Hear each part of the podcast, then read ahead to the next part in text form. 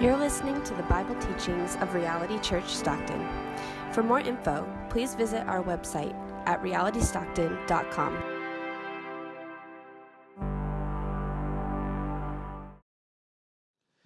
Our text today is taken from Hebrews chapter 4, beginning in verse 1.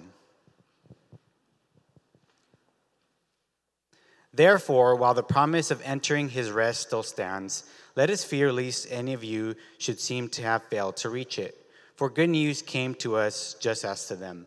But the message they heard did not benefit them, because they were not unified by faith with those who listened.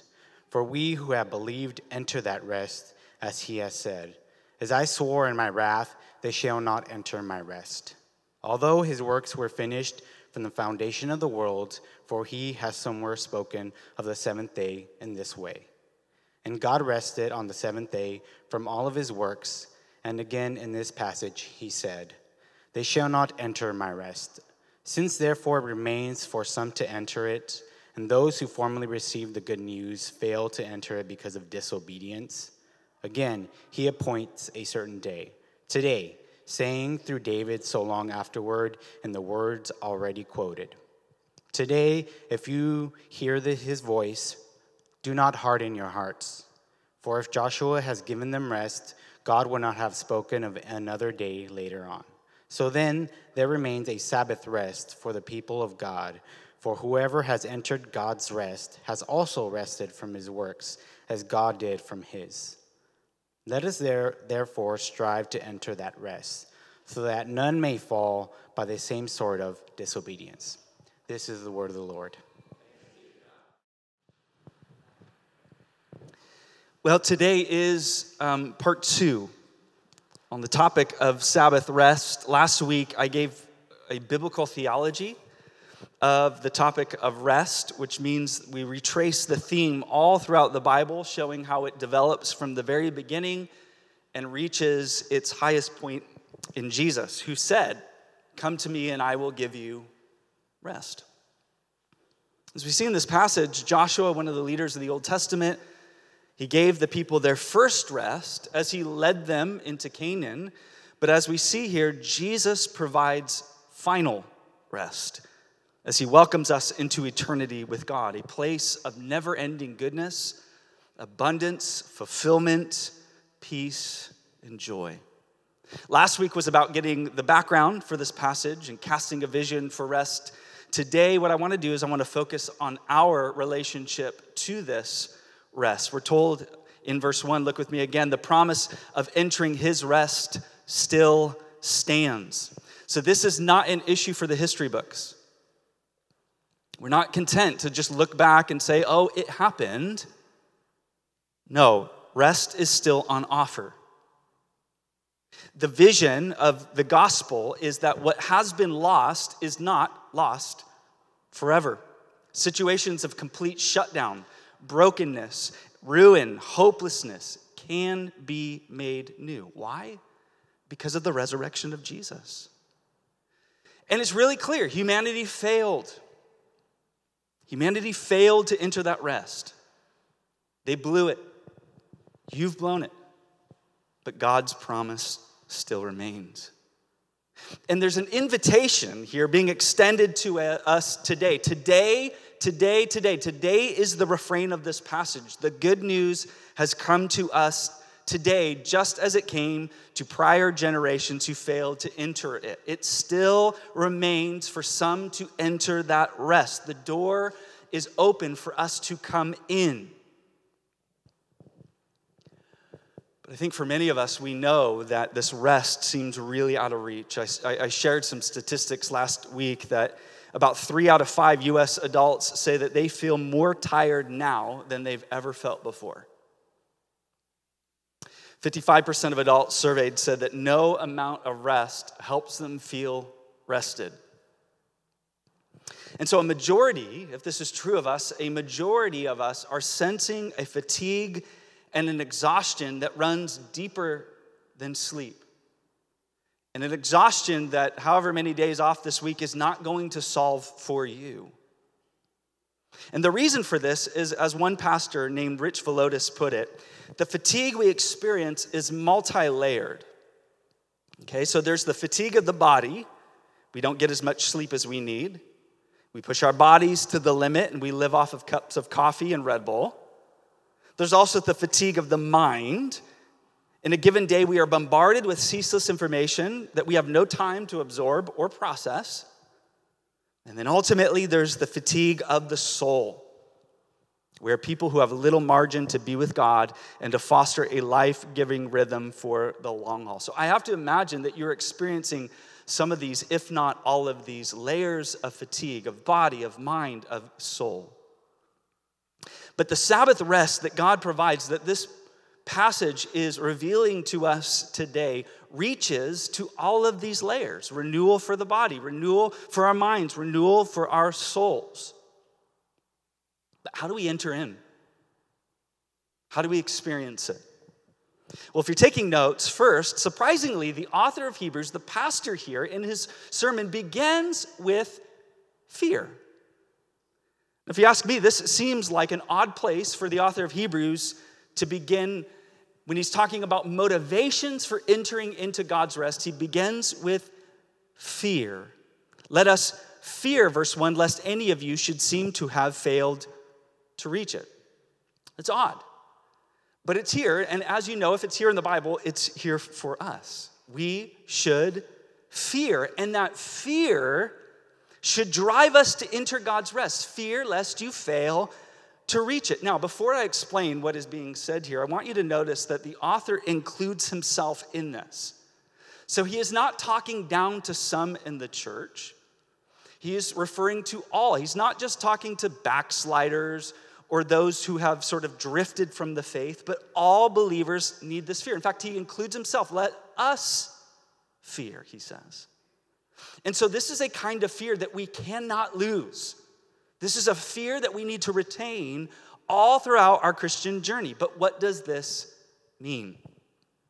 Well, a commentator named Thomas Schreiner, he put it this way this is not a paralyzing fear that disables us. This is not a crippling fear. Instead, he says, this is the kind of fear that stimulates actions. And so he illustrates this. He says, like the fear that motivates mountain climbers to ensure that all of their equipment is working properly. That healthy fear that double checks everything, making sure that the harness is snug, making sure the carabiner is snapped in place, making sure the climbing rope is intact, making sure, double checking, triple checking everything is right before the climb. And so, this is a kind of healthy fear that one sees the magnitude of what is before them, but also who, those who see the high stakes that are involved in this journey. So, there's a bit of, of reward, yes, but also risk. This is a risk and reward analysis when it comes to the life of faith. And it is calling for, number one, a tremendous awe God has invited us into his eternal rest to experience his abundance and joy forever. So there's that kind of awe fear, but also there is a timeless fear of missing out, like the generation of Israel being mentioned here in Psalm 95 and in Hebrews chapter 4. And what the author of Hebrews is doing is he's quoting from Psalm 95. He's really picked up on this passage multiple times. But he's again using Psalm 95 as an illustration and showing us that the generation of Israel in the wilderness for those 40 years, they're like a cautionary tale for us today. They're sort of like an older sibling. Older sibling, any older siblings in the house today? Okay, yeah, lots. Older siblings have a hard, a hard job. Older siblings have to go first, they've got to trailblaze, they make the mistakes, they get bushwhacked, they learn the hard way. Why? So that hopefully, by God's grace, their younger siblings learn from their example. Now, there are positive examples, older siblings, but there are also cautionary tales. And the author is urging us do not repeat the mistakes of your older sibling. Don't repeat the same mistakes of the Hebrew people in the wilderness. Don't follow in their steps. Learn from their disobedience. Pay attention to the outcome of their unbelief. Pay attention to the outcome of their hard heartedness. Don't you see what it costed them? Don't you see the result in their life? Don't you recognize what they forfeited? And allow this to motivate a healthy fear that causes you to not want to go down that route as well. Fear. What's essential to entering God's rest? Secondly, if you're taking notes, faith. Faith. Look at me again in verses two through three. For good news came to us just as to them, but the message they heard did not benefit them because they were not united by faith with those who listened. For we who have believed enter that rest. So, what we have in common with this generation in the wilderness is that we've heard the message the invitation to be with God in peace and in joy, that welcome into his rest has been delivered. We have heard it. If you've heard this passage, if you're sitting under the sound of my voice, you have heard that invitation as well. But here's the thing simply hearing it is not enough. It's not. Because clearly they heard it, they had access, but they did not benefit at all because they didn't believe. So, this is a sober warning for us today as well that we must do more than just simply hear, to be just passive listeners, growing up in a believing family, reading your Bible every day, attending church every Sunday, listening to a theology podcast as you go, turning on worship music in the car, surrounding yourself with the things of God. This is good. But it is only beneficial if we believe. It's the difference between being near to the things of God and knowing God, being surrounded with the things of God and abiding in Jesus. And I want to be really clear right now Christianity is an absolute waste of your time. If it is done apart from faith. It's only through faith that we receive the promises, and particularly the promises of God's rest, rest for your soul. It's all going to be out of reach until it is apprehended by faith. An early church theologian from North Africa named Athanasius, he referred to this as the appropriation of grace through faith. Now, today, appropriation has a negative connotation, doesn't it? But it's actually what we are being welcomed into in Christian faith. Appropriating means to lay hold of something that is not yours and make it your own. And we probably can imagine how that's applied in our day today. It means to, to see something that is not naturally yours, that you're not entitled to, but still laying hold of it and making it your own. This is the invitation of faith. Faith lays hold of the promises of God that we are not naturally entitled to. Faith comes with empty hands and receives his grace. Faith clings to all that Jesus has done for us. Faith appropriate, faith uh, apprehends. Nothing in my hands I bring, simply to the cross I cling. I bring nothing, I receive everything. That's what's on offer in Christian faith. Charles Spurgeon, he tells a story of when he was a young boy. He was just this little boy, he saw a fly on the window. And he thought to himself, I'm going to catch that little fly. So he quietly sneaks up, moving slowly as he approaches, and then very quickly grabs it, closes his hand, brings it close to his face, opens his hand, and he realizes the fly's not there. It's still in the window.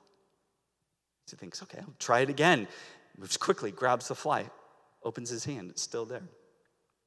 And what he says is, I didn't realize until I looked closer that the fly was on the other side of the window pane. And he was never going to catch it this way. And what it illustrates is how many of us are grasping at the benefits of Jesus. We want the things that Christian faith brings. We may not want them all. We're we kind of picky and choosy when it comes to those things, but we want the benefits of Christianity. We want the benefits of his abundance and his joy and his peace. We want a sense of freedom from our guilt. So we want forgiveness and we want his rest but we grasp at his benefits from the wrong side of the window pane, so to speak. Always reaching, never entering. Why? It's because they're only accessible through belonging to Jesus by faith. The Bible would describe this as being in Christ. In Christ. 2 Corinthians 5, in Christ we are new creations. Romans 8, there's therefore no condemnation for those who are in Christ. Uh, being in Christ, John 1, means that we are now children of God. Romans chapter 6, in Christ, my old self is crucified with him. Um, Ephesians chapter 2, in Christ, I am now raised to new life and seated with Christ in the heavenly places, and on and on and on. And here we see in Hebrews that it's by being in Christ we enter into God's rest. They're one and the same. What does it mean to be in God's rest? It means to be in Christ through faith. Outside of Christ, I am destined for exhaustion. Outside of Christ, I am destined for burnout. Outside of Christ, I am destined for restlessness. I can offer you zero hope for a life outside of Christ. I've got no answers for you, no hope for you, no joy for you, no abundance for you outside of Christ. But in Christ, I have rest for my weary soul. I've rest. And through abiding in Jesus, through trusting in his life, his perfect life, living obediently to the law of God, trusting in his sacrificial death where he took my place in death trusting in his resurrection where Jesus conquered the powers of sin and evil and death itself. By trusting in Jesus, we enter into God's rest now and into eternity. So, what does this mean exactly? I, I know, like, I've studied long and hard on this, and it still feels a little bit theoretical. Still feels very abstract to me. Like I'm in Christ, I'm in rest. What does it look like? Is it a substance? Is it a feeling? Is it a way? What does this mean? Well, number one, we experience spiritual rest today. There is a future dynamic that we're waiting for, but there is a dynamic of rest that we experience today. So, how do we experience this rest in our souls? Number one, it means freedom from having to prove ourselves. Like, I want you just to take a deep breath right now in and out. There is zero expectation for the Christian to prove yourself to anyone. Not someone else, not even God Himself. Take another deep breath because rest means freedom from having to work your way into God's family.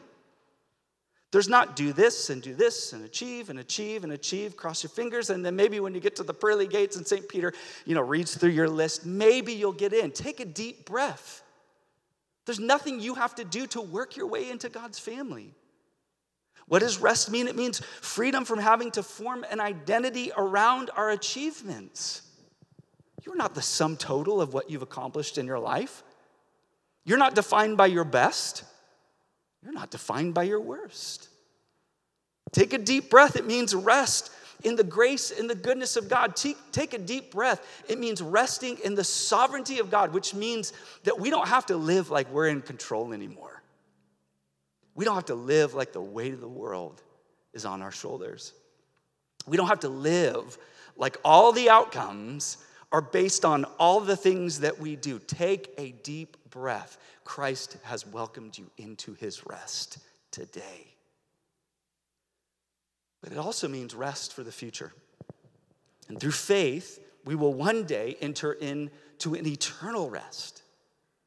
That is the rest that we are striving towards. That is the rest that we are moving toward in the Christian journey. Faith is what causes us to persevere. And this is a theme that the author of Hebrews is going to come back to and back to and back to the need to keep going the need to put one foot in front of the next, to persevere in faith until we enter our future rest to come in the restored creation when Christ comes back to make all things new. That final rest, rest where there'll be no more death, strife, war, anything like that, sin, nothing. That kind of rest that we'll experience in the new heavens and the new earth. What's necessary for entering God's rest? If you're taking notes, number three flexible hearts. And I'm just going to be straightforward with you. I was reaching for my, my next word for my alliteration here, so bear with me. But I actually think it applies here. Hebrews 4, 6 through 7. Since therefore it remains for some to enter it, and those who formerly received the good news failed to enter because of disobedience, again he appoints a certain day, today, saying through David in Psalm 95, so long afterward, in the words already quoted, today if you hear his voice, do not what? Don't. Don't. I reserve um, clear commands to the church when only for instances I can say it very confidently because God is saying it to us. And you got to hear me clearly. Do not harden your heart. Don't do it. What kept an entire generation from experiencing the rest of God and all of the joys of the promised land? It was hard hearts. It was stubbornness. It was being unbending. It was apathy towards God and the things of God. Now, how do we get hard hearts? How does a hard heart happen? Well, a theologian from the 18th century described different ways that the heart becomes hard. He said, number one, there's the natural hardness of the heart. We're all born with it. You don't, you don't do anything to get a hard heart, you're born with it. It's a heart of stone. It lacks spiritual life, it lacks motion, it lacks activity. It's senseless and stubborn and inflexible. That's what justified my acronym there. On which no impressions can be made but by powerful grace. In other words, we're born with this just hard disposition towards God. I don't want you. I don't want the things of you. I don't want you in control of my life. I want control. No, thank you. It's a hard heart that can only be broken open by the grace of God Himself. It's not something that we can choose to change. Well, today I'm going to have a soft heart. It's something that grace must penetrate. But then he also says there's the acquired kind, the voluntary hardness of heart. How do we acquire a hard heart? He says it's through entertaining sin. It's through unrepentance, where over time our conscience is so dulled and the sin pattern is formed into a habit. In other words, the voice of conviction is denied so many times no, no, no, no, no, that finally nothing breaks through. We are so hardened, we are so closed off, we refuse to be challenged, we refuse to be told we're wrong, we refused to, we refuse to repent, we refuse to turn to God in faith. We're just hardened. So, what forfeits the hope of eternal rest? Hard hearts, stubborn hearts, unrepentant hearts. Now, there's good news here. Because one of the amazing promises of the gospel is that God doesn't leave us to our hard hearts. One of the, the amazing parts of the gospel is that God gives us a new heart. It's what's known as the work of regeneration, where the Spirit comes into our lives and makes otherwise dead hearts alive. In fact, it's one of the promises of the new covenant that we have in the Old Testament in Ezekiel chapter 36. And I will give you a new heart. And a new spirit I will put within you. And I will remove the heart of stone from your flesh and give you a heart of flesh. I'm going to replace that hard heart with a new heart that lives. And with that new heart comes tenderness. It's moldable, it's flexible, it's spiritually alive. And while we do receive these new hearts upon trusting in Jesus, God gives us this new heart. It is still a heart that we have to keep tender before God. We have to keep moldable before God. So, how do we do that? Well, some ways to foster a tender, moldable, flexible heart. Number one is through prayer. By coming to the Lord through prayer, which conditions our hearts in dependence.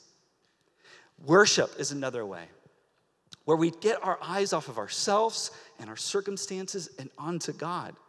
How do we keep a moldable heart before God through fellowship? Isolation leads to hardness of heart. Being within Christian fellowship is what keeps us soft and moldable. Another way is confession. Why are you guys always talking about sin all the time? Why are you guys always confessing sin all the time? Because unconfessed sin, unrepentant heart is hardening the heart. Another way is accountability. Invite someone into your life. Be vulnerable with someone. Let see, someone see the real you. Put yourself out there. Take a risk. Another way is by serving. Our whole life really is about self serving. When we serve, we're getting our eyes off of ourselves and serving others. And when you begin to serve others, your heart is softened towards the lives of others through giving, through celebration. There are various ways that we keep our hearts moldable and flexible before God. How are, we, how are we to enter God's rest? Fourth, and finally, with fervency. Look with me again in verse 11. Let us therefore strive to enter that rest so that no one may fall by the same sort of disobedience. So these are two words that we wouldn't naturally put together, are they, aren't they? Striving and resting. Because the word here for strive carries the meaning of intensity. It means a passionate pursuit of something. It means, quite literally, to live with fervency. I think about Jeremiah in the Old Testament who said, It's like a fire shut up in my bones. I have a passion within that I cannot contain. Fervency is the opposite of burnout. Fervency, to use a very old school Christian cliche, is being on fire. So clearly, faith in Jesus and resting in his promises does not render us ineffective. It doesn't make us apathetic. Rest in the gospel doesn't make us people who are spiritually lazy. It doesn't make us people who are sleepy and disengaged. The rest that God provides brings spiritual energy, it brings fervency. I love the way that Mark Dever put it. He said, Never be satisfied with a knowledge that leaves you unmoved to action. Do not be satisfied with a knowledge that leaves you spiritually lazy. Or in Titus, we're told this our great God and Savior, Jesus Christ, who gave himself for us to redeem us from all lawlessness and to purify for himself a people for his own possession who are zealous for good works. So the gospel tells us that we are not saved by our good works. But the other side of that coin is we are saved for good works. You're not saved by your good works, but you are saved for good works. And this is such an important instruction, especially for those of us who have simply surrendered to our exhaustion, where we just sort of rolled over to being overwhelmed. Those who've begun to identify themselves with their fatigue. It's almost like who we are. I'm just tired. I'm exhausted. I'm overwhelmed. For some of us, our automatic response to opportunities, for some of us, our automatic response to God opening doors in our lives is no, I can't. I, I don't think I could do it right now. I don't have the capacity. I don't have the energy. I don't have the margin in my life without thought. It's, it's an automatic no without prayer. It's an automatic no with no vision for our lives. We're not being driven by the commission of Christ. We're being, we're being driven and motivated by our tiredness. I don't think I can do that.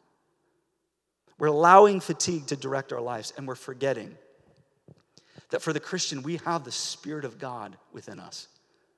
The scriptures tell us that the same Spirit that raised Christ from the dead now dwells within us, bringing life to our mortal bodies. Man, I am not willing to say that my tiredness is stronger than the Spirit of God. I'm not willing to say my exhaustion is greater than He. I've had a number of conversations with people recently. as I'm trying to honestly understand why they've disengaged from the church. Honestly, just trying to listen like, what's going on?